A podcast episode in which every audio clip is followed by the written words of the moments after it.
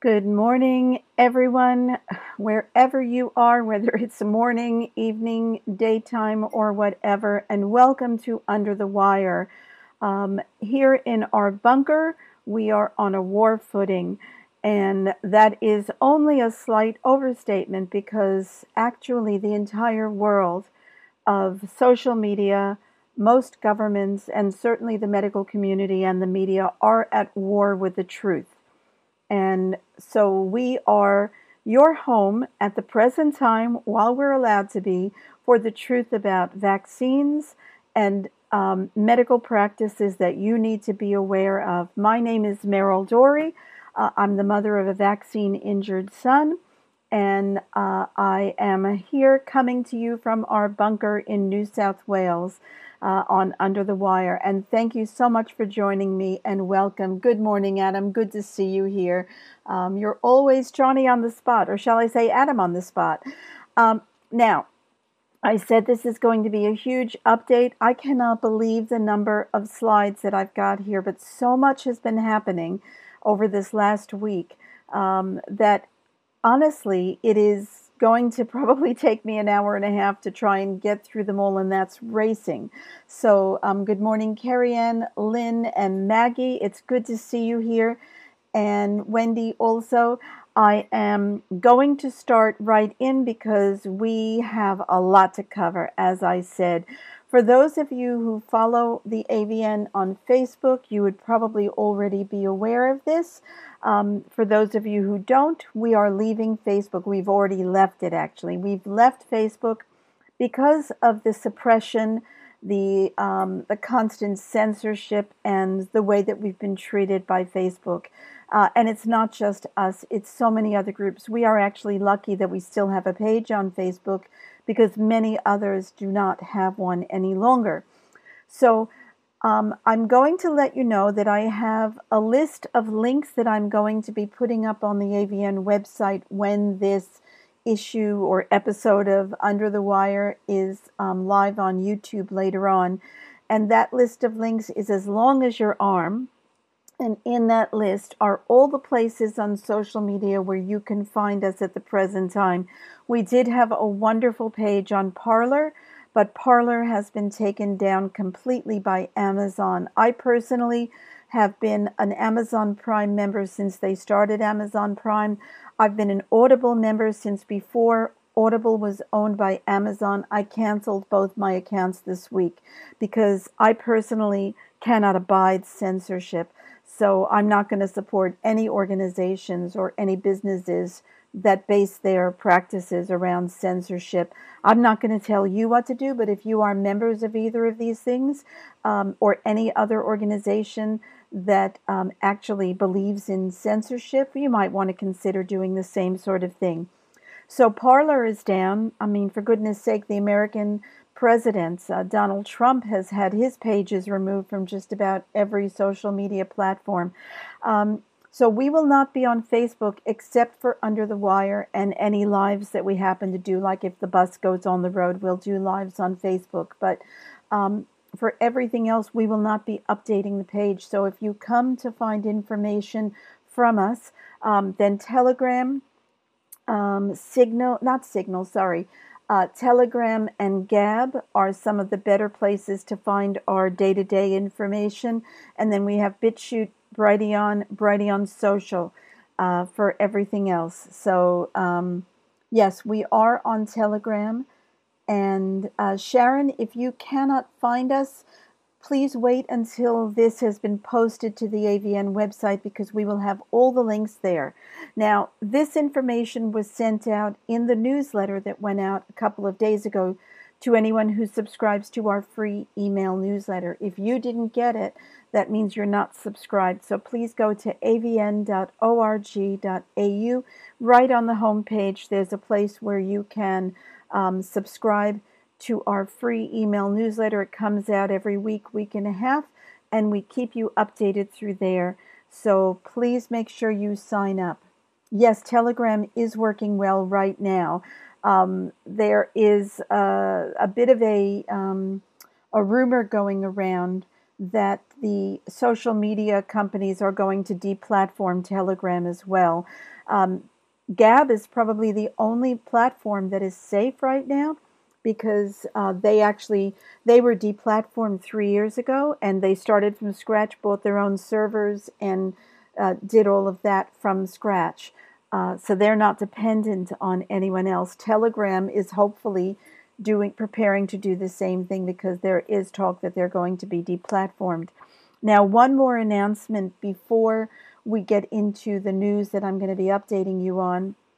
The AVN um, in 2020 had a week, a monthly, sorry, monthly um, Q and A for AVN members that was extremely popular. Um, it was the the last Thursday every month, and we stopped before Christmas and New Year's. Um, we are starting again on Thursday, the 28th of January at 7:30 p.m. It will be a Zoom meeting, which is how we were doing it before, and anyone who is a financial member of the AVN can join in and is welcome to do so. What we will do is send out the Zoom links to all financial members a couple of days before the meeting starts. Uh, so on the 26th of January, did I say February? Sorry. On the 26th of January, we will be sending out uh, the invitations to everybody who is a financial member. If you are not a financial member, it's $25 a year, and only financial members can attend this meeting. It's one of the perks. And um, you can bring your questions along. You can hopefully get them answered, time allowing. Uh, it's a great interactive um, event for the AVN committee and for the members of the AVN. So please go to avn.org.au, click on the link that says join support, join up. As long as you're joined by the 26th of January, you will get that invitation uh, to attend the Zoom meeting. Oh, Adam, thank you so much. Adam has actually posted the link to the AVN website. So that's for people to join and also for people to uh, sign up for our email newsletter. We also, I have to let you know, we have a brand new page on the website every week. Uh, Helen, um, one of our amazing volunteers, has been putting up a uh, weekly recap of the news for the week. So you will find the page there for the weekly recap. And if you you know, just want to check there once a week, you will get yourself up to date with the majority of things that are happening. Ah, oh, Tracy, you got a notification. Excellent. Um, I know that the notifications have not been going out for a while, so that's a good sign. I'm glad that you got that notification. Excellent. Before I go any further, I have to ask I've got a fan on here. It's a little bit stuffy in the bunker. Um, is the noise bothering people? If it is, I'll turn it off. Just let me know if that noise is bothering you. I don't know if you can even hear it, but um, I just wanted to let you know about that and ask if it was okay. So um, let's get on to the news. And there is so much news, it's just amazing. Um, the CDC, the Centers for Disease Control in the United States, have just released their updated batch of reported COVID. Oh, good. Thank you very much for letting me know, Sharon and Wendy. I appreciate that. Um, so they've released their updated batch of reporting on COVID vaccine side effects through January 8th. Now, they said 6.6 million doses had been administered. That seems a little high to me, but if they say that, that's the case. Um, the reported deaths per dose are running at 85 times the deaths per dose of the flu vaccine. Now, the flu vaccine is the most reported vaccine reaction in the United States, follows flu vaccination. So, COVID vaccine is running at 85 times the number of deaths per dose as the already dangerous flu vaccine, and emergency room trips are 35 times higher than flu vaccine. And what this says is these figures are likely to be underestimated um, because there is a lag in reporting. So, you know, the reports may be a week or more uh, behind schedule. And also, we know that only between 1% and 10% of reactions are ever reported. Um, also, and this is a very good point, in the US, they've prioritized giving the vaccine to healthcare workers first. Um, and healthcare workers tend to be younger than the people who are being targeted in other countries. For instance, Norway um, has been prioritizing the elderly in care for the vaccination, and they have had a huge number of deaths in the elderly following the vaccination. Oh, that's great, Sharon. Thank you very much. Um, now, the, the other thing is, and this is something for those who didn't see my interview last night with Dave Rasnick, not last night, last week, I apologize. Uh, for those who didn't see my interview with Dave Rasnick last week, he spoke a lot about the reactions to the COVID vaccines and the fact that the reactions following the second dose are going to be much higher than the reactions to the first dose. And he predicted that there would be 1 billion, that's a billion with a B, deaths within the first year after vaccination. And I personally think that's a very conservative figure. If the numbers of people who they say should be getting vaccinated are vaccinated, it is going to be a Holocaust. There is no two ways about it. Just looking at what's happening now. Now, this is the report from the CDC. It's just a screenshot, so it's not very clear. Um, but this is every Friday. Uh, there were 6,741 total events reported um, to the CDC. Now, the vaccine's only been used for a very, very short time. Um, lucky, you think 2 billion? I don't know how many. I think a lot of people in the developing countries will not get the vaccine, and they'll be lucky because they'll be the survivors. But your guess is as good as mine when it comes to that. And I think the numbers of deaths are going to be incredibly high. Now, again, I have all of these links uh, that will be posted on the AVN website when this um, video is uploaded there later on today. Uh, so I'm going to go through just a few of the mainstream medical, I'm sorry, mainstream uh, media articles that have come out regarding side effects to the vaccinations. Um, so this is from the Daily Mail in the UK, but this is the American version. At least 21 Americans had life-threatening anaphylaxis after receiving Pfizer's vaccine. Uh, CDC reveals. Now, anaphylaxis can kill you it is one of those things that it can actually kill you very quickly.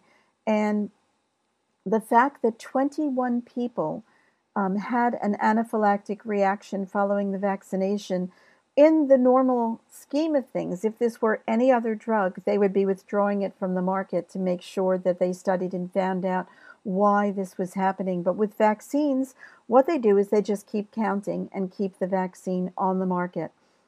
Um, this is a very sad story. This is a, a doctor, 56 years old. He was an obstetrician. He got the first dose of the COVID 19 vaccine. He developed what's called ITP, idiopathic thrombocytopenia purpura. It's a blood disorder where your blood does not clot properly. Um, it's known to follow many vaccines. It's listed in the package insert of many vaccinations. Uh, he developed such severe ITP that he actually died as a result of it uh, 16 days after the jab.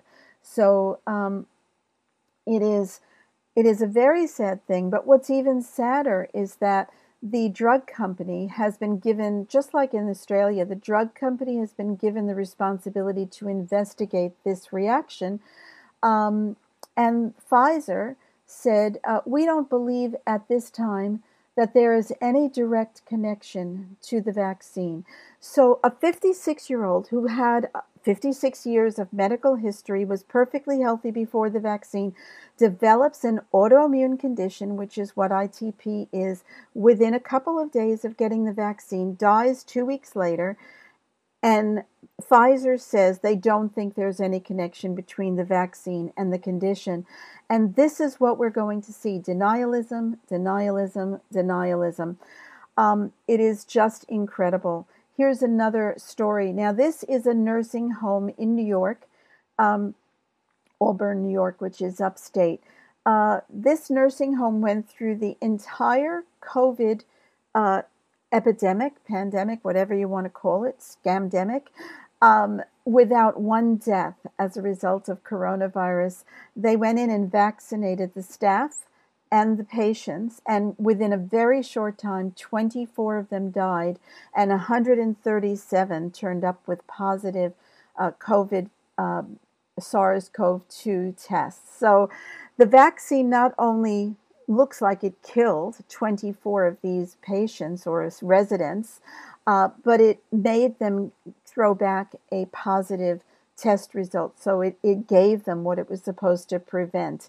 So um, it is, this is one of those, and this is happening all over the place. There are so many cases. I think I've got a couple of other articles here where um, we see that people are getting positive results after getting the vaccine. So instead of preventing infection, it's causing infection. Um, this is another healthcare worker in Portugal, a 41 year old who was very healthy, died two days after getting the, um, the Pfizer vaccine. Her father says that he wants answers. Um, now, here we go. They updated this article again. This is the Daily Mail. So they published it first saying that she died two days after the vaccine. The assumption was the vaccine caused her death because, again, she had 41 years of medical history. The only thing that changed was getting the vaccine. She died after that. So, you know, with any other drug, you would say that the drug caused it. Um, but here we go. In a press release sent out on January 5th, the Portuguese Ministry of Justice advised that the preliminary results of the autopsy, quote, did not establish a direct relationship with the vaccine against COVID 19. So people are dying after this vaccine, and they are denying, the, the governments and the medical community and the pharmaceutical industry are denying that the vaccine had anything to do with it. Um, let me just take a look at some of these comments. Yes, Sharon says many U.S. doctors and nurses are testing positive post vaccine. It's not just in the United States, it's happening everywhere that the vaccine is being used. Like I said, I think I have another couple of articles about that.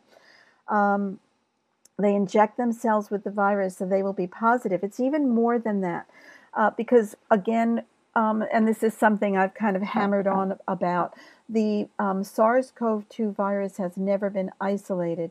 The test itself is flawed, but what's happening is they're injecting um, viral RNA, not even proteins, but viral RNA into people, and the test is picking up that viral RNA. Uh, and they're testing positive for that, whether it's SARS CoV 2 or something else or something completely different that they've constructed, I can't tell you but the vaccine is definitely implanting them with something, which is what we've been told. And calling it a vaccine, I mean, with the AstraZeneca, it is a vaccine, but with the Pfizer and Moderna, they are not. They are genetic modification devices that are intended to make our bodies create pathogens, basically.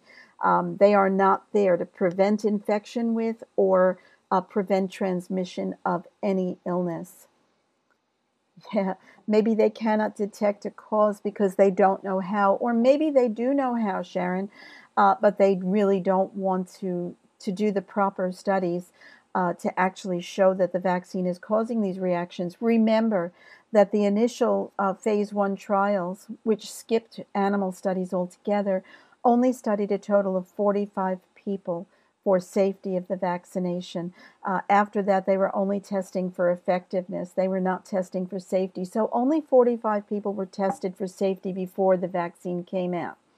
Yes, um, Professor Dolores Cahill did say that millions would die from the vaccine. And I think, again, it's going to be billions if we vaccinate everyone. Um, so we really and truly need to be sharing this information before too many more people die of it. Um, hundreds sent to emergency room after getting COVID 19 vaccines. This is the Epoch Times. Uh, and uh, this is in New York. There have been, again, the vaccinations have only just started in some places. And in New York specifically, they've had a lot of trouble implementing the uh, vaccination campaign. They've actually had to throw away a lot of vaccines because these vaccines have to be kept at a specific temperature and they go bad very quickly, so they're throwing away a lot of doses. But despite that, a lot of people are going to the emergency department um, after vaccination. And I'll show you an article a little later on that shows that the reaction rate, um, they call grade three reactions, reactions that mean that you can no longer work. 17.4% um, of the people taking this vaccine in the United States are having a grade three reaction. That's the Moderna vaccine, not the Pfizer. I haven't seen that statistic from the Pfizer. Here's another one. 75 year old Israeli man dies two hours, two hours after getting the COVID vaccine.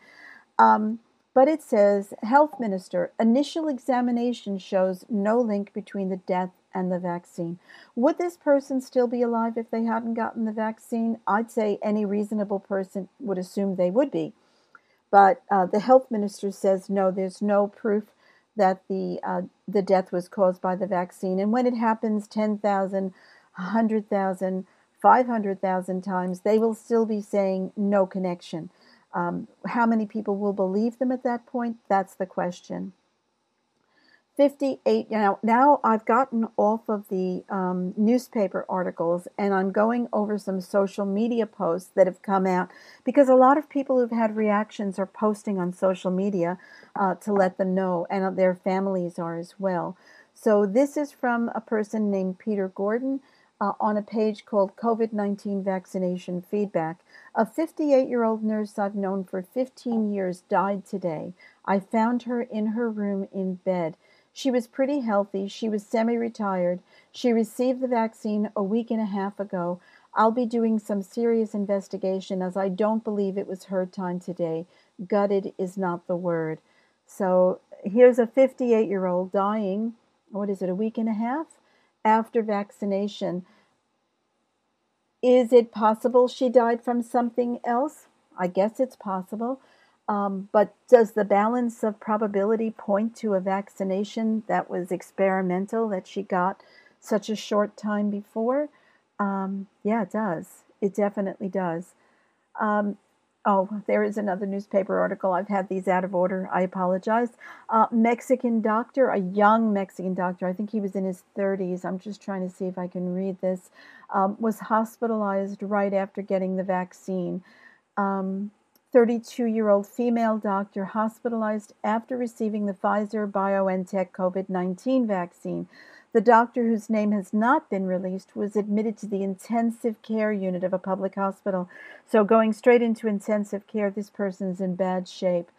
Um, the initial diagnosis is encephalomyelitis. Now, encephalomyelitis or encephalitis is one of the known side effects of every vaccination. Um, these vaccines can and do cause neurological reactions, and that's exactly what encephalomyelitis is. Pfizer and BioNTech could not be immediately reached for comment. Hmm. I think they must be trying to get their stories straight. Um, what's next?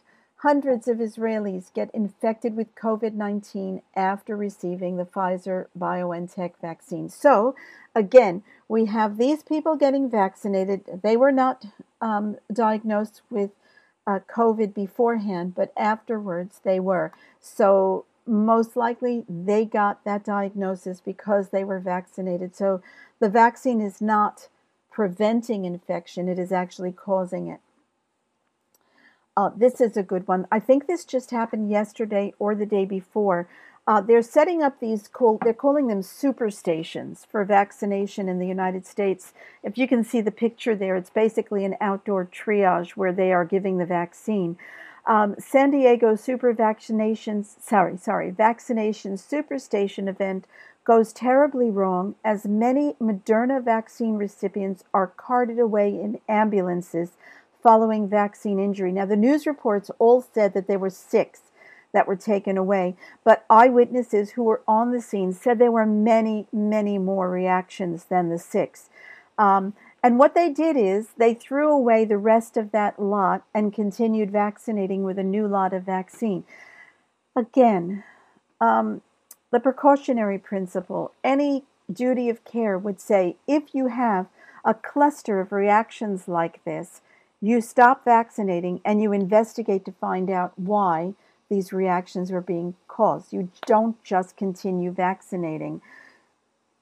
Yeah, um, Tracy, it, it appears that the vaccine does shed, um, but what we're being told, and I'll get onto this later on, I've got some articles on this too, is that the vaccine not only cannot stop you from getting infected with SARS CoV 2, but it cannot stop you from transmitting it once you have that infection, whether that status is as a result of natural infection or the vaccination. Um, in fact, a lot of medical authorities are now saying that the vaccine is not meant as a preventative, it is simply meant as a therapeutic. Um, so it's meant to treat, not to prevent. And if that's the case, why are we talking about health passports and not being able to work, not being able to get a driver's license, not being able to go into restaurants or movie theaters or any of these things? Why are we talking about discriminating against perfectly healthy people with no symptoms um, because they're refusing to take a um, an experimental genetic modification device. Uh, surely that should be their right. Yes, Adam, pathogenic priming is another big issue, and that's something we're going to see with the second dose. For those who aren't aware, pathogenic priming is known to occur with many RNA viruses, but uh, coronaviruses, especially. Um, for those of you who aren't aware, there was another RNA virus for dengue fever, um, and a vaccine was made for that. It was distributed in the Philippines, and I believe hundreds of children died as a result. They didn't have an immediate reaction to the vaccination, but when they were later exposed to dengue, um, the their body's response was incredibly severe and a lot of them died. A lot of them were permanently injured. This is the reason why in 2003, when we had the SARS pandemic, um, the vaccine that they were working on was never released because SARS, of which coronavirus COVID-19 is one of SARS, one of the SARS viruses, is known to create this pathogenic priming.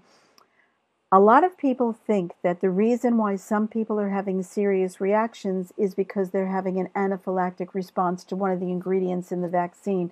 Uh, polyethylene glycol is PEG, is one of the ingredients in the vaccine, and a lot of people are allergic to that. But others believe that if you have ever had a coronavirus infection in your life in the past, and most of us have because coronavirus causes symptoms of the common cold. So, how many of us have had the common cold? Once you've had that exposure previously, especially within the last three years prior to vaccination, and you then get vaccinated, this pathogenic priming um, can occur and make your illness, your infection, far, far worse. Yeah. Carol says it is shocking how many are getting the virus two weeks after the jab. And that we've been told that's the incubation period. So, um, are we simply putting the virus into people and making them sick? Uh, Linda says, How is contamination of these multi dose vials prevented if thimerosal mercury is not added? That's a good question. I don't know the answer. Um, I'm not really sure. Uh, but then again, the MMR vaccine is in a multi dose vial. The flu vaccine is often in a multi dose vial without uh, thimerosal. They may use um, uh, 2 phenoxyethanol, 2PE. Instead, there are other things that they use to uh, prevent infection from spreading from other adventitious um, ingredients. Yes, Magdalene, David Martin is wonderful, and I have his video a little bit later on in the show this morning. I wanted to make sure I shared that with you because he goes into exactly why uh, COVID 19 vaccines, the um, mRNA vaccines, are not, technically speaking, vaccines at all. And that's an important thing to know because if it's not going to be a vaccine, if it's not going to be a preventative, we need to be aware of this. Uh, and I don't believe any vaccine prevents illness anyway. Um, we've been told that if you have a history of severe allergies, you are at increased risk of having a reaction to the vaccine. But we are getting more and more reports of people who are getting the vaccine with no previous history of reactions at all and they are having very serious reactions. Uh, a healthcare worker uh, was taken to intensive care again at uh, Bartlett Regional Hospital in Juneau, Alaska. Sorry, it's very small for me. For an allergic reaction she suffered after being given Pfizer's new COVID vaccine.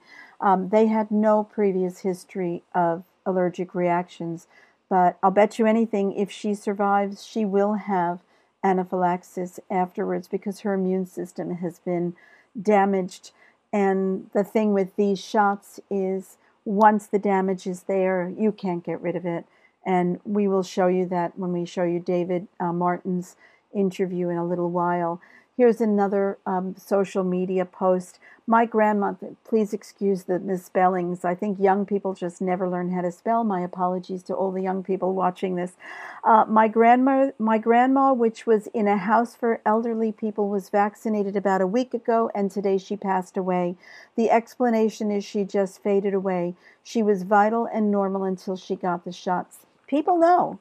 People know this is not a coincidence. Not a coincidence at all.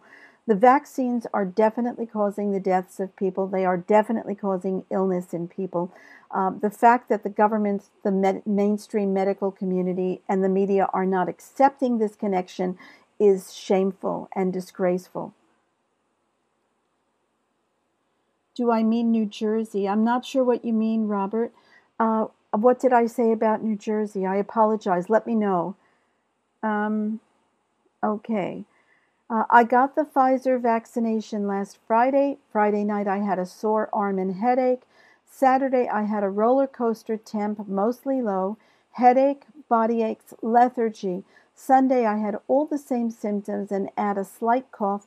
Monday morning, my sinuses felt like they were on fire and I lost taste and smell, in addition to all the other symptoms I was already experiencing. Now, those are all symptoms that people are saying are caused by SARS CoV 2 got a positive test result by Tuesday afternoon. So, got the vaccine on Friday, positive on Tuesday afternoon. I've been told by doctors that you can't get a positive result from the vaccine. Um, I've been told by RNs that several people they know who were vaccinated became COVID positive in the days to follow. Not sure what to believe at this point, but I am currently at home with COVID, feeling like complete you know what. This is my experience. I mean, how do you not know what to believe? It's your body. You felt it. You experienced it. The doctors are telling you something that they don't have any evidence for. It's time we started calling them on this. Um, there was a comment no, oh, New Jersey, no jab, no travel. Oh, I don't think I said that. Maybe someone in the comments did. I'm sorry, I missed it too. Um, no jab, no travel. Oh, NJ is New Jersey. My apologies. I'm from New York, so uh, NJ is New Jersey. So if somebody said NJ, that's what it means, as far as I know, anyway, unless they're talking about something completely different. So here's a person who, again, tested positive following the vaccination. Um, this is another healthcare worker. I went to work today and ended up in the ER. Thank God I work at a hospital. I'm positive this episode is from the COVID 19 vaccine. I had tachycardia. Tachycardia is an unsteady heartbeat. Sometimes it's fast, sometimes it's slow. Um, my heartbeat was 239. I haven't felt right since I got the injection on Tuesday. I have had a headache ever since, neurological symptoms. I will not be getting the second shot. This was my experience with the vaccine. I felt I should share it. I'm glad she did. Um, oh, NJ, when you're saying it, is no jab. My apologies. I missed the original comment. So NJ to me means New Jersey, just like NY means New York. But um, obviously, that's not right. Now, I'm going to share a video with you. Um, this video is from a healthcare worker who got the vaccine and was hospitalized very quickly. She she was told that she was lying, so she put a video up on her Facebook page showing exactly what she's going through. And within a matter of hours, Facebook took her video down. So her personal experience is not even allowed on Facebook. This is why I'm so glad we left Facebook. So I'm going to share this with you. Um, again, these links will be in the show notes on the AVN website. Hey, everybody. First, I want to introduce myself, and my name is Sean Skelton, and I'm very real and unfortunately, this is also very real. I didn't know what else to do other than to just come on live and show everybody what my body is going through at all wakening hours of my day. First and foremost, I want to thank everybody online and my friends and family that have reached out and prayed because I think that's the only thing we have going for us right now is a prayer. And on Monday, well, let's just say I don't know what's happening to my body, okay? It's a good question to me as it is for you. But I know that on Monday, I was a very functioning person, zero medical issues. I work every day. I've been a CNA for 25 years. And I love my patients. I love my job. I got the COVID vaccine, the Moderna, on January the 4th. On Tuesday, I had mild flu-like symptoms. I went to work. Um, stomach pains and diarrhea, some, you know, on Tuesday, normal flu-like symptoms. Wednesday, I wasn't feeling good. I wasn't able to go to work. My tongue began to spasm out of control. By Thursday morning, I was in full body convulsions. When I get upset, they get a lot worse. But for the most part, this is my typical day. This is right now. I've even taken two Valiums. And this is how much my body just controls to move. And I know I have a lot of support. But a lot of you people on Facebook are really mean. I didn't ask for this. And how do you just wake up one day and your whole world is wrong and it's upside down and no one helps you is, is beyond me. I can't make sense of it. I can walk, but my legs just bounce. I try to stay positive. I joke around.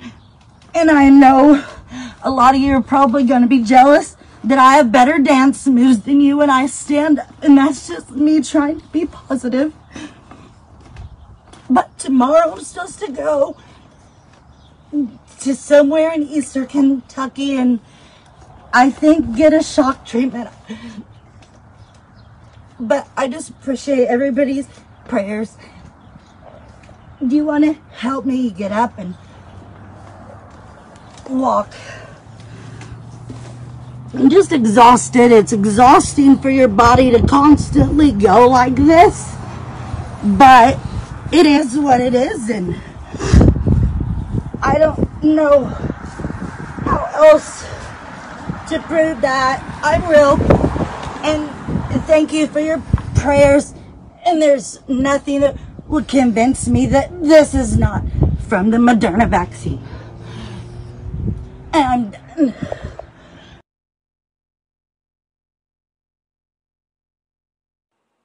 I know that was hard to watch. Um, I've I've only watched it twice. I watched it the first time, and and then I've watched it now, and it is really hard to watch. I did look at the comments on her Facebook page, and they were trolls making horrendous comments. Now, I don't know how many of you, someone's asking how we can explain this. I don't know the physical explanation for this, but there is a woman in 2009, a young woman, I think she was 21, 22 years old, Desiree Jennings, I think was her name, and she got the um, swine flu vaccine, and she developed a condition that looked very similar to this. She had some differences. She would have falling down seizures if she walked forward. She was extremely healthy, fit woman. Um, but she could walk backwards and run backwards and she was perfectly fine. She could talk, she could not have seizures, but as soon as she started moving forwards, she would have massive seizures. And at the time, Dr. Rashid Buttar, who a lot of you know, contacted her and flew her out to his clinic and treated her, and she was cured. She was not 100% cured. She still had like some uncontrollable movements, but She was able to walk. She was able to talk. Her seizures basically stopped. And what happened was she had gotten this diagnosis. I think it was called dystonia. And she got this diagnosis from two different hospitals. Johns Hopkins was one of them, and another very big hospital was the other. When she was cured, the media and the medical community accused her of having made up her illness because they could not believe that someone could be cured of something without using drugs. Basically, that was the story. So she was hit over the head. She was not physically hit over the head, but she was totally destroyed by what happened. Um, and I I did leave a message on this woman's board, but she had three thousand comments on that one thread where she talked about having the um, the video taken down, uh, suggesting that she might want to contact um, Dr. Rashid Buttar. I don't know if she's seen my comment. I can't see it myself because there are so many messages. If anyone watching this is friends with her on Facebook, Perhaps you would like to send her a message. Um, I've sent a friend request, but she hasn't accepted. I can't blame her. Um, but if if anybody is friends with her and can send her that message, she's had a shock treatment. I mean, how that is supposed to help, I have no idea. All it'll do is give her brain damage. But um, Dr. Buttar says that this is an autoimmune situation with Desiree Jennings, and he was able to help her and possibly he'd be able to help her. Oh, Sharon, I didn't know that. That's wonderful. Sharon Bailey says Marcella Piper Terry has taken her to get a treatment. That is brilliant. Do you know who's treating her? Also, I made a mistake before with the tachycardia. Tachycardia, thank you very much to the person who corrected me. I'm trying to find it, but it's a little bit far back. Tachycardia is when you have a fast heartbeat. Bradycardia is when you have a slow heartbeat. Um, so yeah, Marcella Piper Terry is wonderful. I was lucky enough to have met her a few years ago, um, and she's in the United States. She's a scientist, and um, she has a child who was injured by vaccines, and she works tirelessly on this issue. Good morning, Steph. I just saw you here. Uh, I love our tribe too. We have wonderful people. So that video I think that we need to get Greg Hunt to sit down and watch that video. We need to get Roger Cook in Western Australia to sit down and watch that video. I would say we need to get Dictator Dan to sit down and watch that video, but I don't think Dictator Dan actually has a functioning heart. He never has to worry about bradycardia or tachycardia because he doesn't have a heart to begin with. So, um, but I think that every every member of parliament, every person who is a decision maker um, in our government needs to sit down and watch that video and then decide do you still think that we need to get um, vaccination passports? We need to have no jab, no job. Um, and if so, please tell us why. Um, so I'm trying to keep track of the time here, otherwise, we'll be on until noon. Um, the next slide is a, a, series of slides actually from a COVID 19 presentation by the Centers for Disease Control. Yes, you're right, Connie. Getting it on um, Sky News is a great idea. If anybody knows Alan Jones or Rowan Dean or um, Peta, whatever her last name is, I forget, Peta Mellar, um, if you can get that to them, that would be fantastic. Let's get them to look at this. Craig Kelly might be able to do it.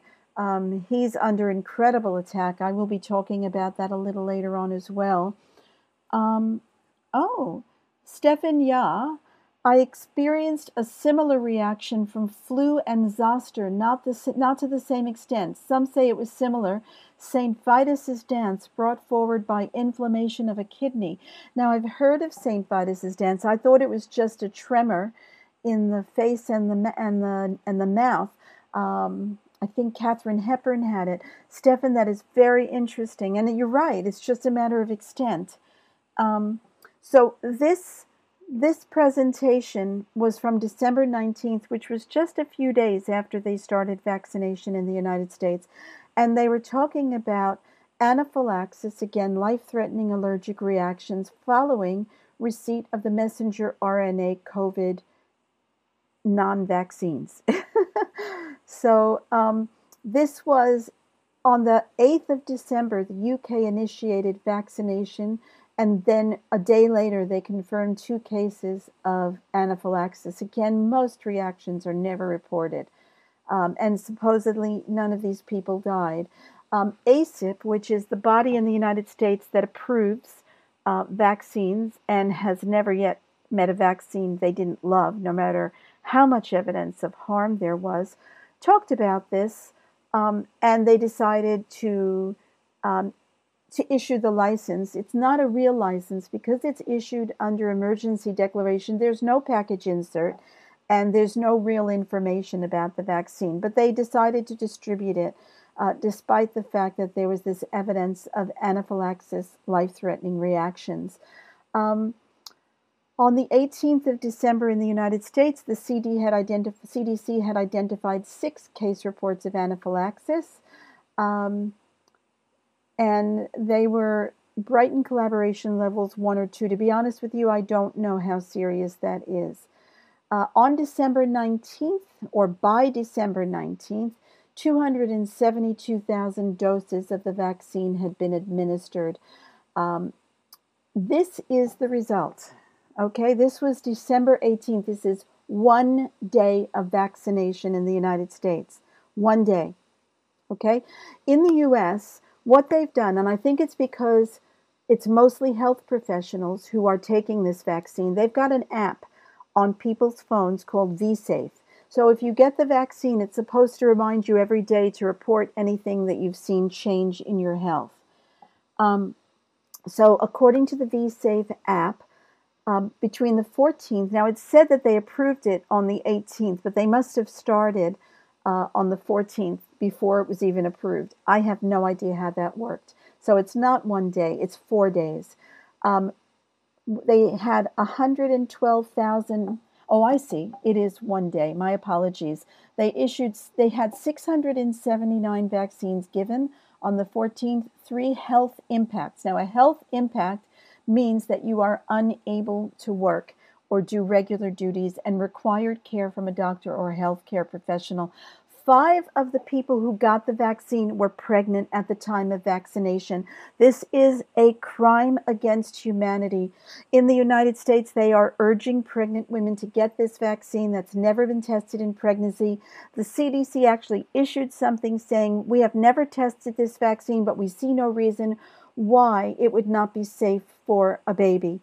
And there have been reports of miscarriages following administration of the vaccine. So on the 14th, 15th, 16th, 17th, these are the numbers of vaccines given, the number of health impacts.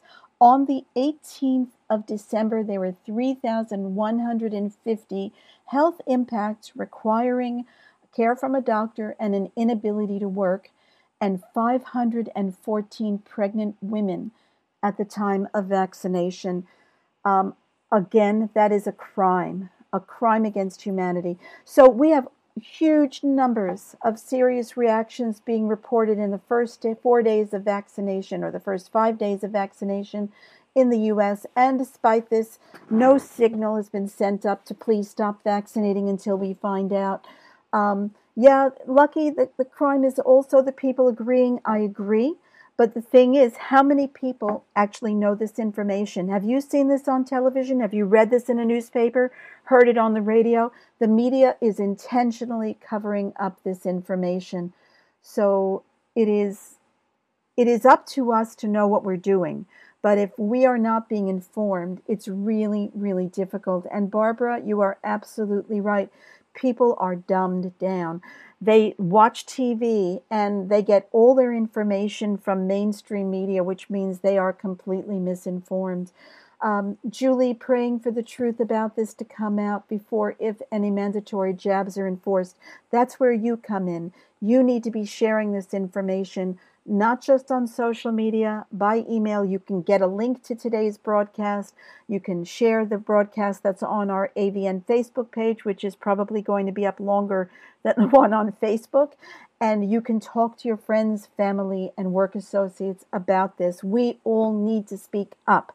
We cannot be silent on this because if we are, we are responsible for what's going to happen as much as the pharmaceutical industry, as much as the media, as much as the medical community. Big start, but uh, th- this this this. Sorry, I want to. I didn't name the next video. I want you to listen to the next video very carefully. I don't know how many of you saw this.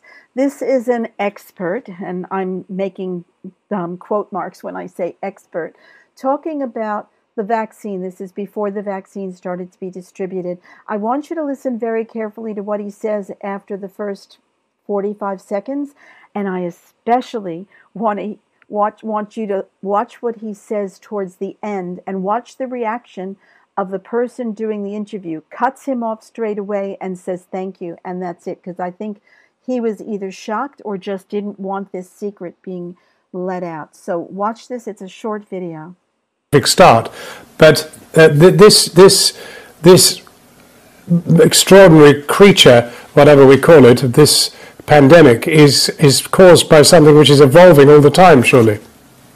Yeah. So um, th- these viruses are pretty tricky for the immune system. They've got lots of methods to avoid the immune system. They don't mutate as fast as influenza, though. The mutation rate in this virus is pretty slow. But the intensity of your immune response is not so great for this virus. So, in many ways, the I think the observation made by the previous speaker is right. We're probably going to need a seasonal coronavirus vaccine that we all have every year to give us protection, and that may change with mutations. But this isn't a this isn't a very variable virus, and uh, and I suspect it may stay the same for some years before we need to change it.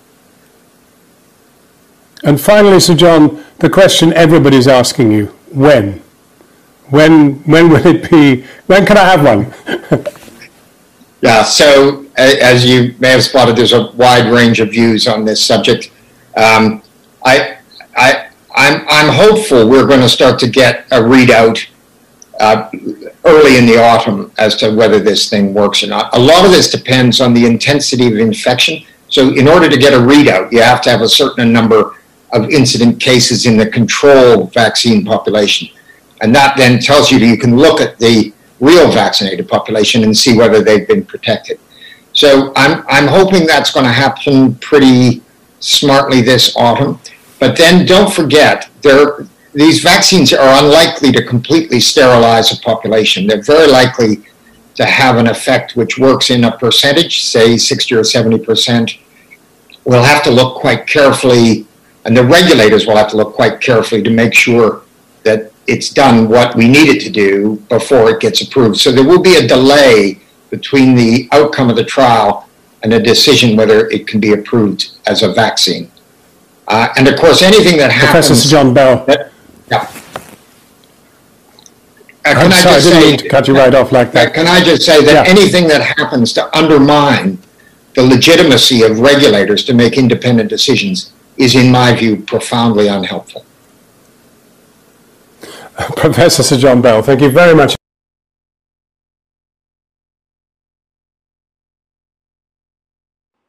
So you see, I don't know if he wasn't thinking or what, but he stated outright that 60 to 70% of the people who got this vaccine might be made sterile. Um, do you think that the people taking the vaccine want to know that?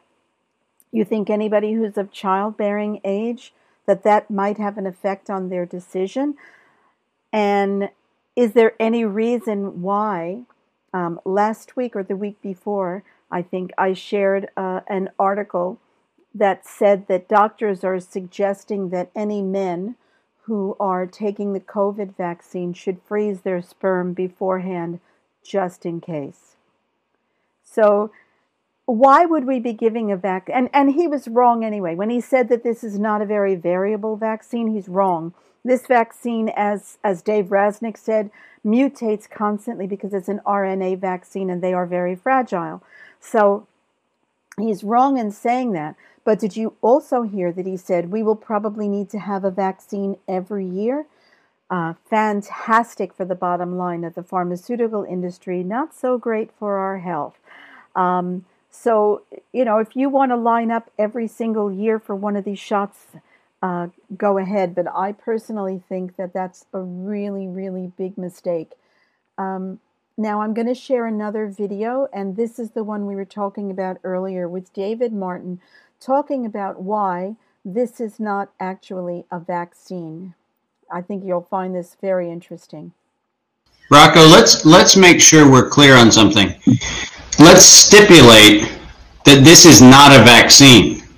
I, I mean, we need to be really clear. We're using the term vaccine to sneak this thing under public health Right. um, exemptions. This is not a vaccine. This is a mRNA packaged in a fat envelope that is delivered to a cell. It is a medical device designed to stimulate the human cell into becoming a pathogen creator. It is not a vaccine. Vaccines actually are a legally defined term, and they're a legally defined term under public health law. They're a legally defined term under CDC and FDA standards. And a vaccine specifically has to stimulate both an immunity within the person receiving it, but it also has to disrupt transmission. And that is not what this is. They have been abundantly clear in saying that the mRNA strand that is going into the cell is not to stop transmission. It is a treatment. But if it was discussed as a treatment, it would not get the sympathetic ear of public health authorities because then people would say, well, what other treatments are there? The use of the term vaccine is unconscionable for both the legal definition term of it, but also because it actually is the sucker punch to open and free discourse. Because by saying vaccine, you dump it into a thing where you could be anti or pro the therapy. But if you actually talked about it as a therapy, remember, and people forget this, Moderna was started as a chemotherapy company for cancer, not a vaccine manufacturer for SARS. This, you know, if we said we're going to give people prophylactic chemotherapy for the cancer they don't have, you'd be laughed out of a room because it's a stupid idea. That's exactly what this is. This is a mechanical device in the form of a very small packet of technology that is being inserted into the human system to activate the cell to become a pathogen manufacturing site.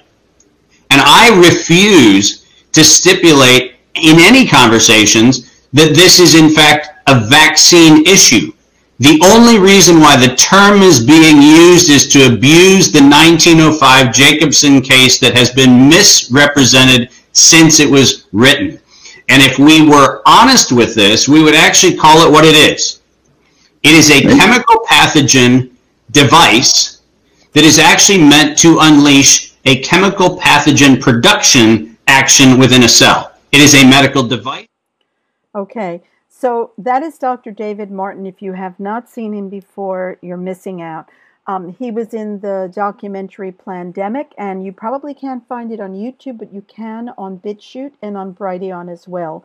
And it's about an hour long, and I recommend that you watch it if you haven't. Um, Marcia, you are absolutely right. The AstraZeneca vaccine is not mRNA.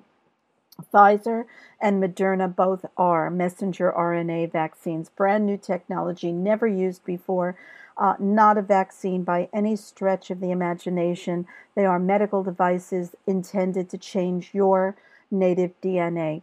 Now, um, I wanted to talk a bit about the way that this pandemic is being marketed. Um, and the def- there is actually a medical definition of a pandemic. I'll just read it to you. It's pretty simple. An epidemic, a sudden outbreak, that becomes very widespread and affects a whole region, a continent, or the world due to a susceptible population. That susceptible population is, is important. By definition, a true pandemic causes a high degree of mortality. Now, we've been told that this um, COVID 19 is a killer, an absolute killer. Um, and that's the only way that we've been managed to be kept in fear um, because we are looking at a killer disease. Now, if it is a true pandemic, by definition, it has to lead to an increase in deaths. That's just it. Otherwise, there's no pandemic. This is the data from the UK, all cause, sorry, England and Wales, uh, all cause mortality between 1990 and 2020. Uh, now, as far as I know, this is not per capita. it can't be per capita. This has to be actual mortality. Um, so I'm sure that the population of these areas grew a lot between 1990 and 2020, and yet there has been no increase whatsoever in deaths uh, over the time of this pandemic. You can see that there are yearly fluctuations. Some years have fewer deaths, some years have more. 2020 is an estimate because I think they stopped in October and this hadn't been updated since then. But you can see they're estimating 561,000 deaths. In 1993, there were 578,000 deaths. Um, I'm just trying to see where else we have that are more. 1997, 558,000 deaths.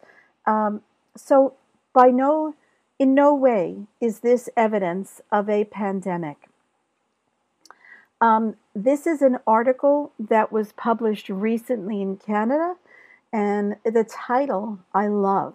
It says All cause mortalities, that's deaths by any cause, during the COVID 19. No plague and a likely signature of mass homicide by government, government response.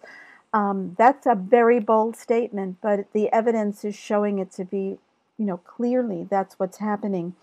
Um, and by government response means several things. For instance, in the United States, where they used ventilators, almost 100% of the people who were put on ventilators died. In order to go onto a ventilator, it's not a respirator, a ventilator, they need to put you into an induced coma. And the drugs that are used to do that are, they have to be balanced very carefully. And a lot of times the doctors were rushed, they didn't really know what they were doing, and they actually killed people with the drugs. The act of the ventilation itself, putting the tube down directly down your um, epiglottis, that in itself, if they don't have the pressure set right, you can destroy someone's lungs. So people died from that.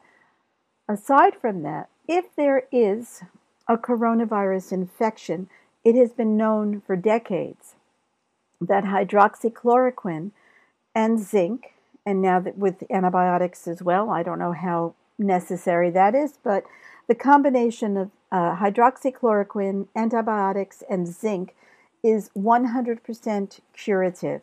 So, in other words, there are very large studies where even people who were quite ill, who were put onto this regimen, were cured.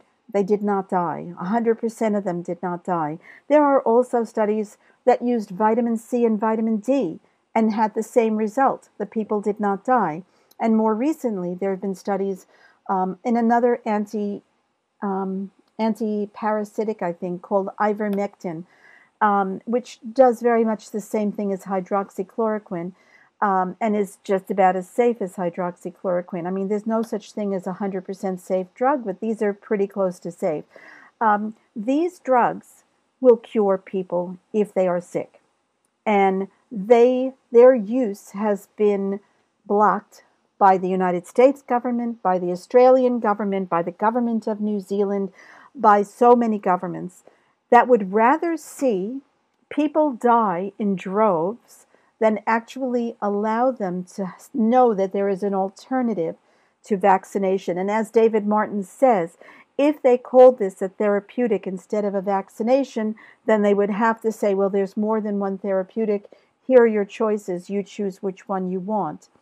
So, um, this article I highly recommend. It's freely available online. And again, as I said, the links will be available on the AVN website when this um, ep- episode is uploaded later on today. Uh, it is very clear, and it is in a peer reviewed journal, as far as I know, too. So amazing that it was published, but um, it's well worth a read, I think. Uh, now, this, someone shared this picture on Facebook or Twitter. I can't remember. I went bowling about a week ago for the first time in ages. Didn't break a hundred, but I was so happy. it was fun. Um, and the shoes that you know you you rent or you don't rent, but they give you bowling shoes when you go in.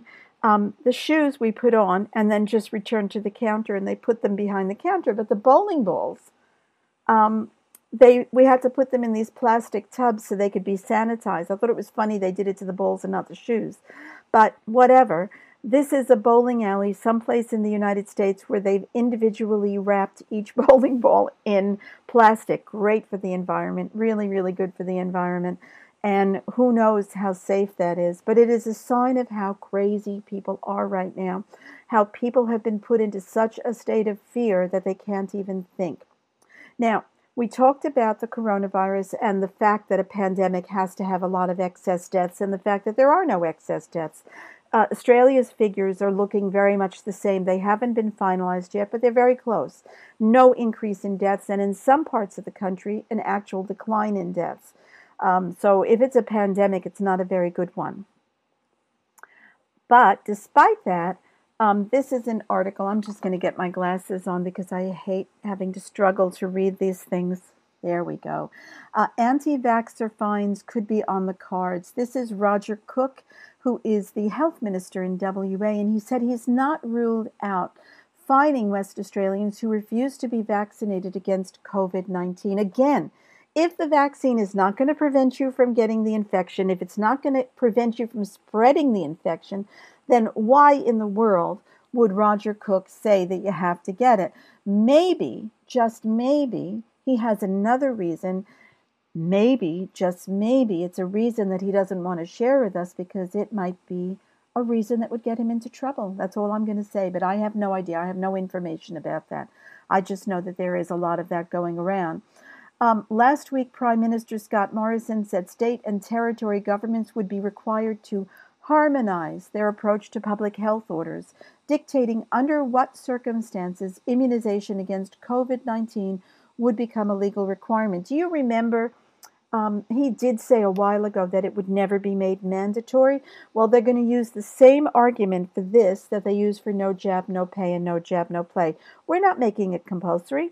You can you have every right to choose not to vaccinate your child. You just can't send them to preschool or childcare. You can't hold down a job. You can be in poverty. It's going to be very similar. No jab, no job. No jab, no pension no jab, no driver's license, no jab, no airplane travel, no jab, no crossing the borders. So, if you're willing to accept that from a government that has never had a mandate to have those sorts of requirements, uh, he did say as mandatory as possible, Deborah, but he copped so much flack that about a few days later he, he flip flopped very quickly. He said, no, it's not going to be mandatory. Um, yes, homeschooling is better there's no two ways about it. But not everyone can homeschool. And even if you do, how are you going to do it if you can't get a job because you have to be vaccinated? How are you going to do it if you can't get a pension because you have to be vaccinated? Um, if you are free, you are free to make these choices. If you are not free to make these choices, you are not free. You are living in a tyranny. You are living in a fascist dictatorship. And that is what Australia is right now. And it's what the United States will be very soon and it's what many countries in Europe are as well. Um, they claim to be democracies, but they are not democracies. Uh, now, a lot of people I've spoken with have said, I don't really like the idea of getting vaccinated, but if it's the only way that I can travel or the only way that I can do X, Y, and Z, then I'll do it. Um, this is an article. Once people are vaccinated, can they start to move around? The short answer is no we are in lockdown, and it's important that everybody, even those vaccinated, do keep the rules. The second reason for this is, is that we need to monitor the effects of the vaccine. We're pretty confident it will protect people, but what we don't know is whether it stops people spreading it to others. We only know that by following up. There are good studies doing just that now, but it's really early days. I read that completely badly. So, you kind citizen, are nothing more than a guinea pig. The government doesn't know if the vaccine is going to protect you. It doesn't know if it's going to stop you from spreading the disease. So if you think getting vaccinated is going to mean that you can go back to the old normal, think again. It's not going to happen. And governments around the world are saying this. They're saying you're going to have to keep wearing masks. You're going to have to keep social distancing. You're going to have to keep on living like a prisoner and a slave. Uh, I'm sorry, that's not going to happen. Now, Peter Doshi, um, I think he's editor of the British Medical Journal, or he was for a while. He has been writing the most amazingly good articles, um, and this is one of them that was just published as an op ed in the uh, New York Times, which surprised me that they published it. And he basically says, don't pressure the vaccine hesitant. Um, that there are good reasons for people not to want to take this vaccine straight away. Uh, before we demonize the 40% of Americans who say they aren't ready to roll up their sleeves, let's step back and consider whether herd immunity is actually the right goal right now. And how do you get herd immunity if the vaccine's not even meant to prevent infection? Now, listen to these statistics. Um, here we go. I'm just trying to find this. Um, hang on, sorry about this. Here we go. Uh, there's another reason health leaders should resist the hard sell. The vaccines are not risk free. Most side effects appear to be mild and short lived, but not all. For example, with the Moderna vaccine, the frequency of grade 3 uh, adverse events, and remember, grade 3 means that you need medical treatment and can't do your work, those severe enough to prevent daily activity, including fatigue and muscle pain, is higher than it is for most vaccines 17.4%, or nearly one in five 18 to 64 year olds. So these are the healthy younger people who are not at risk of dying from a coronavirus infection, but they are at great risk from the vaccine. If you went to a doctor and they were going to inject you with the vaccination, and they said, Well, you have one chance in five of having a really serious reaction to this vaccine. My question to you is Would you take it? I think most of you would say no. But it is not fair what is happening now because the government is not telling people what the real risks are, what we know 17.4% if you were doing if you were playing Russian roulette and you had a gun with five chambers and a live bullet in one of them, would you hold that gun against your head and pull the trigger? No, you wouldn't. I know you wouldn't. I don't even need to ask. There is also a legitimate lack of trust between the medical establishment and women and black and brown communities.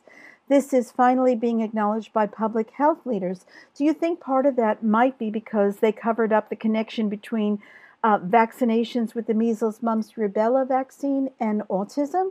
Did you think that lying to the black communities and the communities of color for decades and harming their children might have made them trust you just that little bit less? Kind of think it might have. There have been a series of articles that have come out in the um, Australian Doctor Weekly that I wanted to share just a little bit of information uh, with you about. This is one that came out on the 13th of January, so three days ago. GPs need training to tackle anti vax and other health furphies, the Australian Medical Association. The language in the first part of this article is chilling, absolutely chilling. Uh, the AMA says doctors should be offered training in psychological strategies to free patients from the influence of anti vax propaganda and other bogus health information. So they're making an assumption, first of all, that the information that we are sharing, which is information from the scientific literature, more than doctors are sharing because they don't know in general, um, the information that we're sharing is bogus, and there needs to be psychological strategies used to free patients from this. Maybe they have to use drugs, who knows, you know? Uh, find a new use for some old drugs that aren't selling too well. Um, where is the official packet insert for the vaccine? Denise asks. The fact is, there is no official package insert. Because these vaccines have been approved under emergency declarations, uh, there's no requirement for a package insert to be released until they are officially licensed. Um, they, the manufacturers, you will be happy to know, however, are completely indemnified for any harms that these vaccines may cause you. If you die or are permanently injured, it's on you.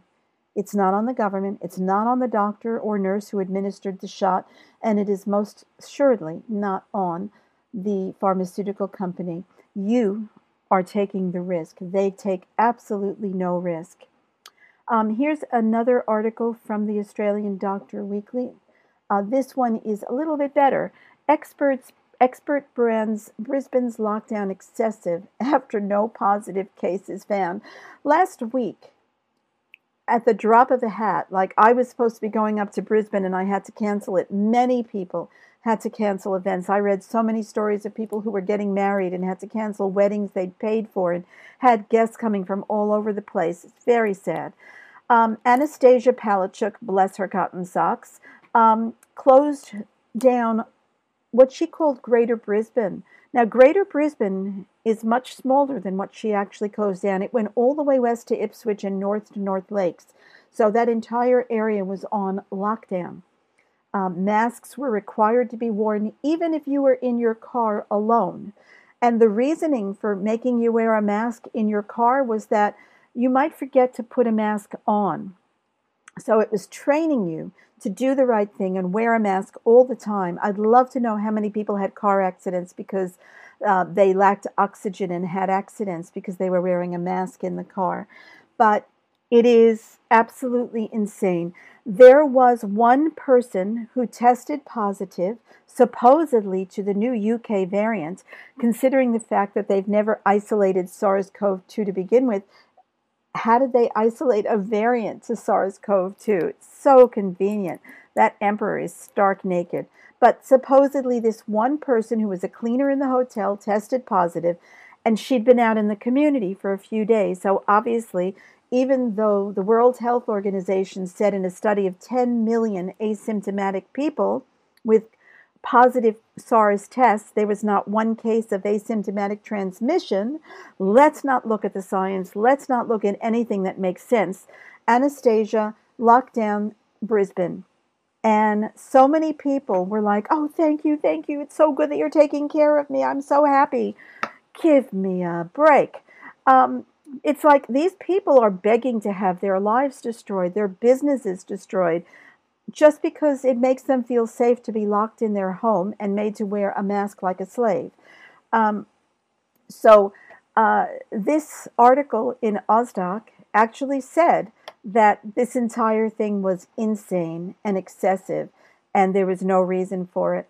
But will Annastacia have to face any uh, any complaints from people? It doesn't look like it because, as I said, people seem to be completely brainwashed. And that's why it's up to us to wake them up. We need to give them a little bit of a shake, not a not a physical shake, but actual a shake up by giving them information. Um, okay, this is an editorial from the British Medical Journal, again written by Peter Doshi uh, and reported uh, in the Australian Doctor Weekly. Um, and it says, Don't bet on COVID 19 vax saving lives, warns. Um, oh, sorry. It's not Peter Doshi, it's Dr. Nosht. I'm not sure if I'm. It says Dr. Doshi, yeah. Sorry, it was Peter Doshi. I'm not sure who this other doctor is. Basically, they said that if you think that the vaccine is going to end up saving people from dying from COVID 19, you're wrong. Think again. And if that's the case, why are we using the vaccine? Why are we doing it under an emergency authorization without testing it first for safety and efficacy? Why are we trying to convince people, oh, everyone, pregnant women, old people who are already sick, why are we trying to convince them to take this vaccine? Um, there's no logical reason at all. And this is from the UK. Brits could be wearing face masks forever, as COVID 19 will, quote, always be with us. Well, influenza is always with us, the measles is always with us, chickenpox, um, whooping cough, all of these things are always with us. We don't say that people have to wear masks because of it. Um, we don't test people who have no symptoms because of it. Why are we doing this with COVID? Is this really about keeping people safe and healthy? Or is it about keeping people under the thumb, keeping them in control? Um, I believe it is about controlling people. I also believe that with what is happening now, with the fact that so many doctors, so many specialists are saying that massive amounts of people are going to be killed by this vaccine, many more than would have been killed by any SARS infection, that there could be a depopulation agenda here. I don't know, but it doesn't make sense to me that if this is about health, you would be doing something so incredibly unhealthy incredibly unhealthy.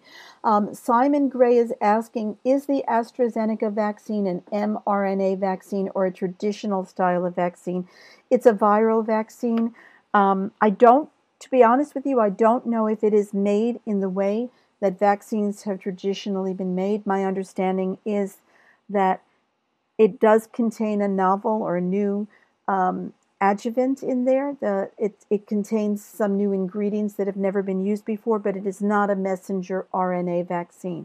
So it will not have the same effect of changing your DNA, we believe, uh, like Pfizer and Moderna does.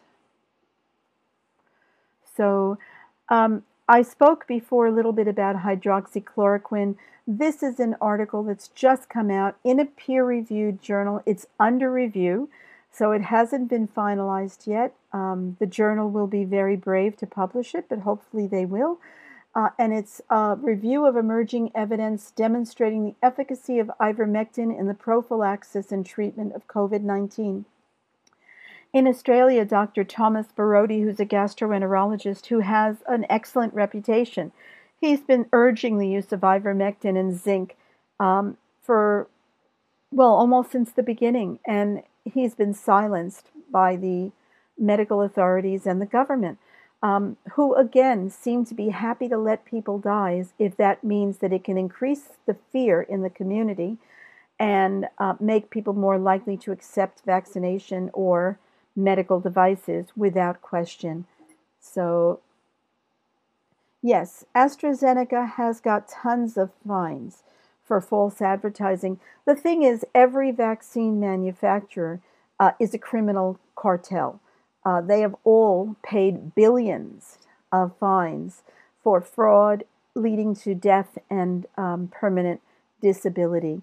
So um, they are criminal enterprises, and we are putting our lives and our children's lives in the hands of criminals, which I think, in the normal scheme of things, we would never do.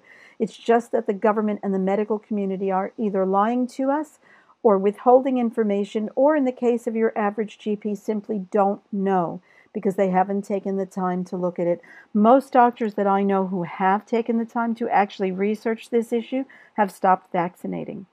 And one of those doctors, I'm about to show you a short video of. It is not, technically speaking, a COVID video, but it is a video about just one of the ingredients of vaccines and the harm that this ingredient can cause. And that ingredient is aluminium, which is in many, many vaccines. And the doctor is a pediatrician from New York named Dr. Larry Palevsky.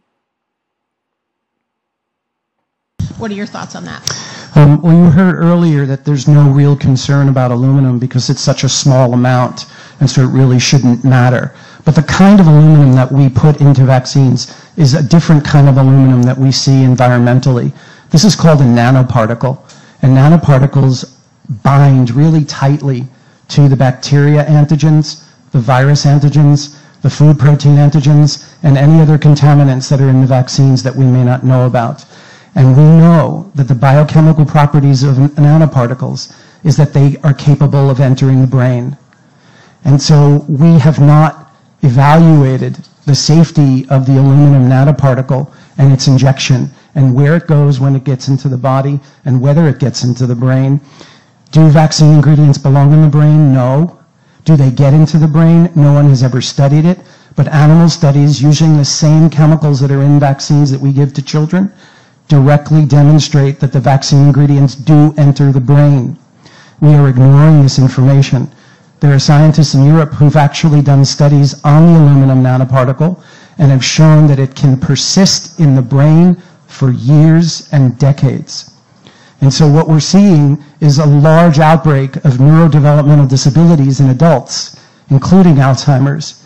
And one of the main factors that they're finding in the brains of people with Alzheimer's is the aluminum nanoparticle that's directly related to the vaccines that we're giving.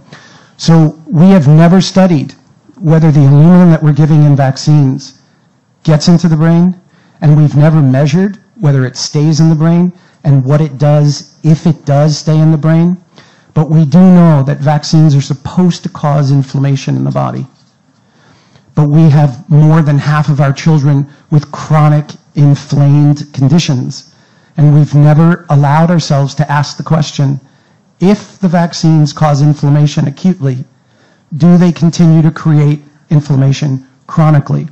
We have one in five with neurodevelopmental disabilities, one in 10 with ADD and ADHD, one in 35 with autism, one in 11 with asthma, and one in 20 under the age of five with seizures. And the autoimmune diseases are exponentially rising, and we are finding that the viruses and the bacteria that we're injecting into the body, along with the adjuvants, create something called molecular mimicry, which means the body sees those viruses thinking that it's foreign, but actually finds pieces of those viruses that match pieces of the self. And the immune system doesn't differentiate between what it's been told to reject and itself. So it will turn the immune system on itself, leading to an autoimmune condition. We know this about hepatitis B, we know it about the Gardasil vaccine, and we know it about the flu vaccine. And we continue to say unequivocally that the vaccines have been studied effectively and that they're safe, and that's just not true.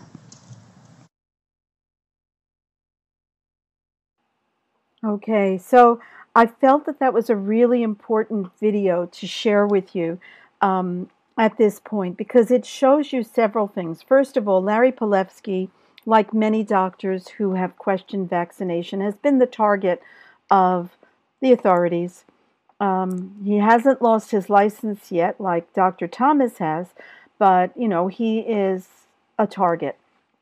And um, but despite that, he speaks the truth, and he continues to speak the truth because he is an ethical man, and he is an intelligent man, and he is a medical professional, and he says that these ingredients have never been studied, but that the evidence is showing that they are simply not safe. When we have a government that is trying to force us to harm our children, to harm ourselves, without showing us the evidence that what they are telling us to do are going to make us healthier or to protect us in any way, we have a government that is acting like criminals. And this is what we have right now. Our government is criminal in their actions.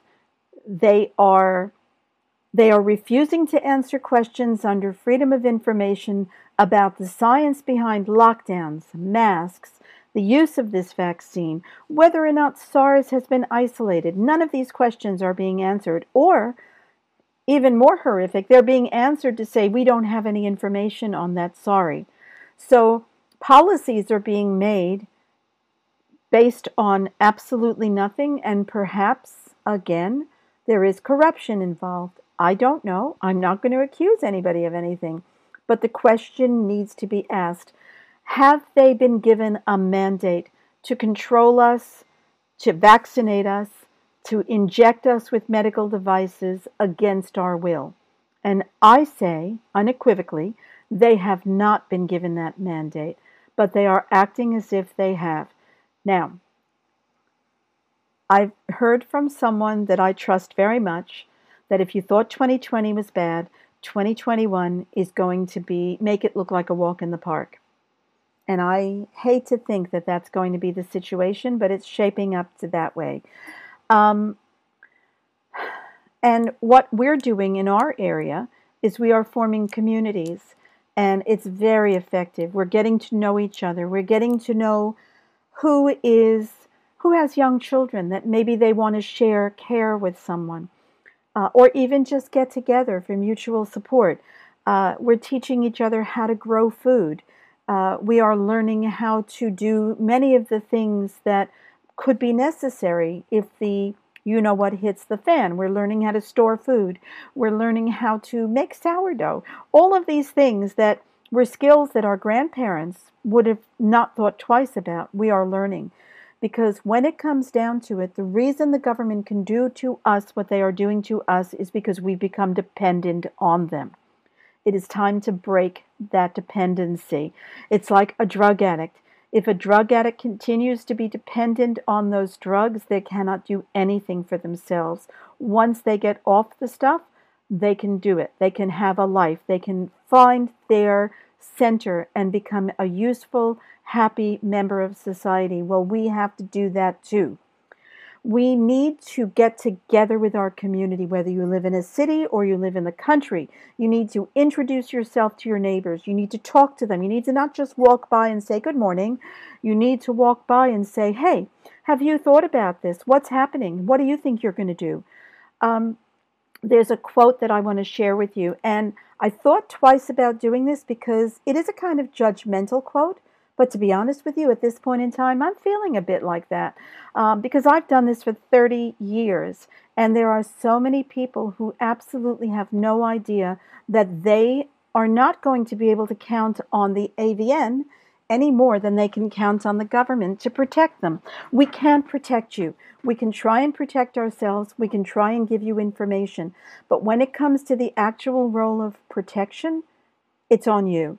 So I'm going to share this quote. It's from a founding father in the United States, of course, as so many of my quotes are. I'm sorry, I think they were brilliant. Samuel Adams.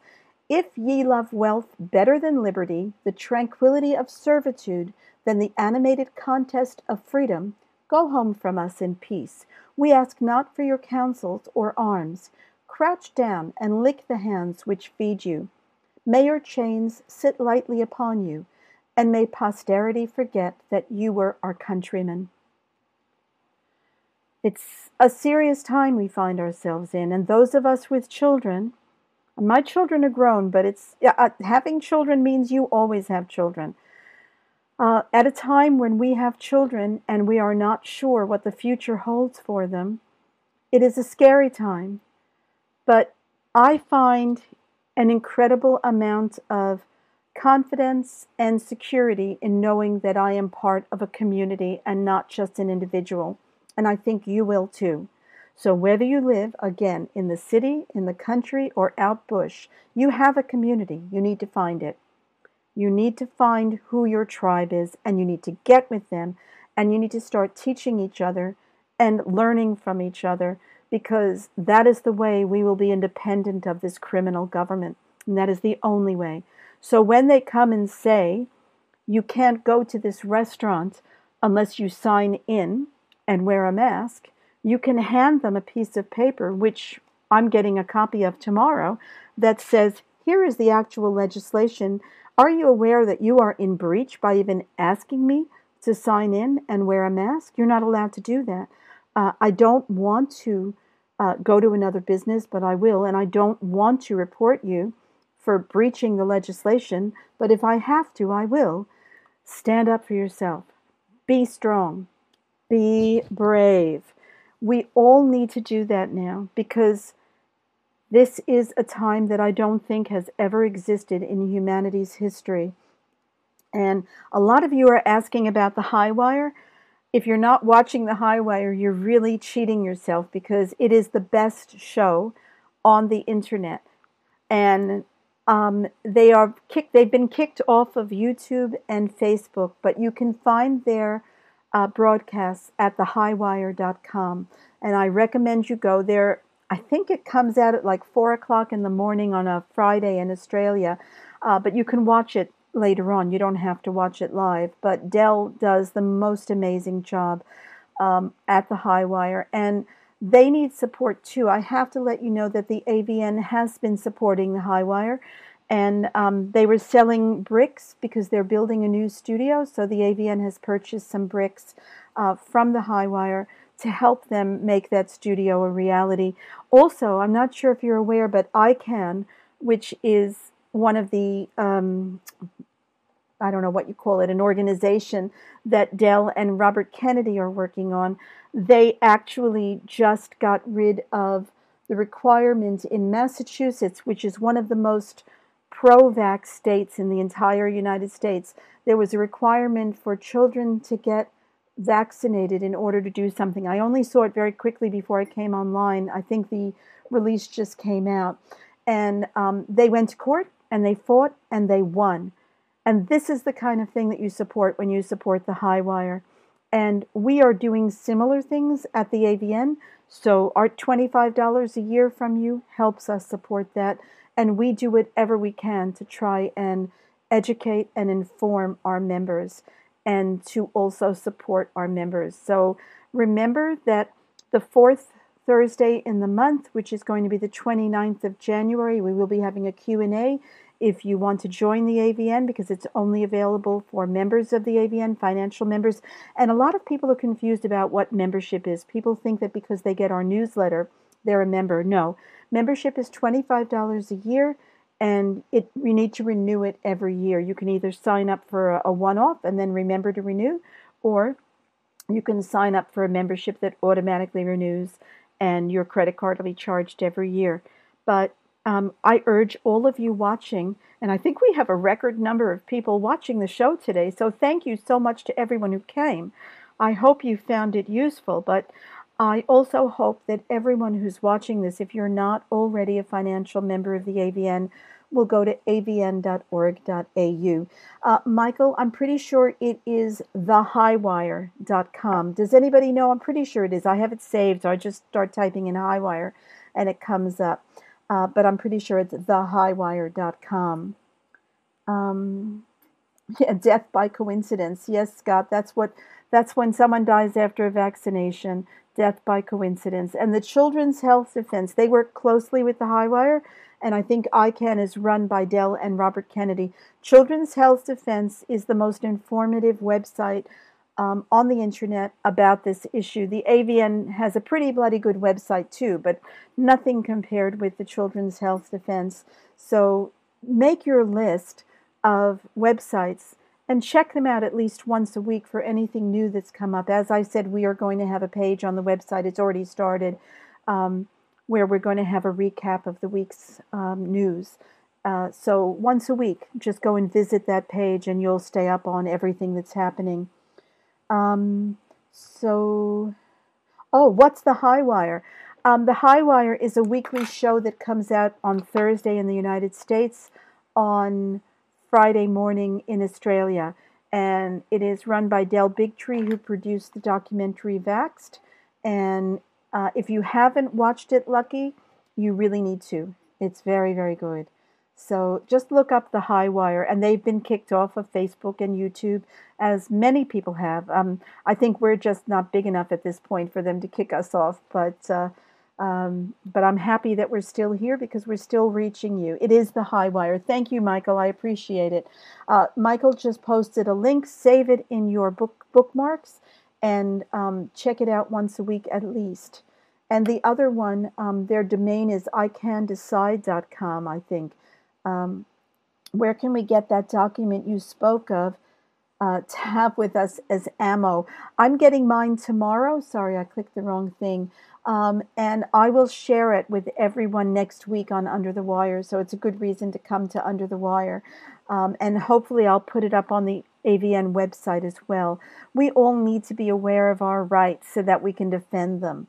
So um, yeah, being being informed about this, and I am far from informed about this. I have so much to learn. Uh, it's hard to kind of stay up with everything but um, it's something that we do need to at least learn the basics about so that we can protect ourselves. Um, what's that? There's an expression that I think the Know Your Rights group says um, if you don't know your rights, you don't have any. And uh, they're right. They're absolutely right. So, folks, I thank you all so much for coming this morning. I hope you got as much out of this conversation as I have. Um, and it's great to see you come here every week. Your enthusiasm and your interest uh, sparks mine, and you keep me going. So, thank you so much to everyone, and I will see you next Saturday on Under the Wire. Bye bye now.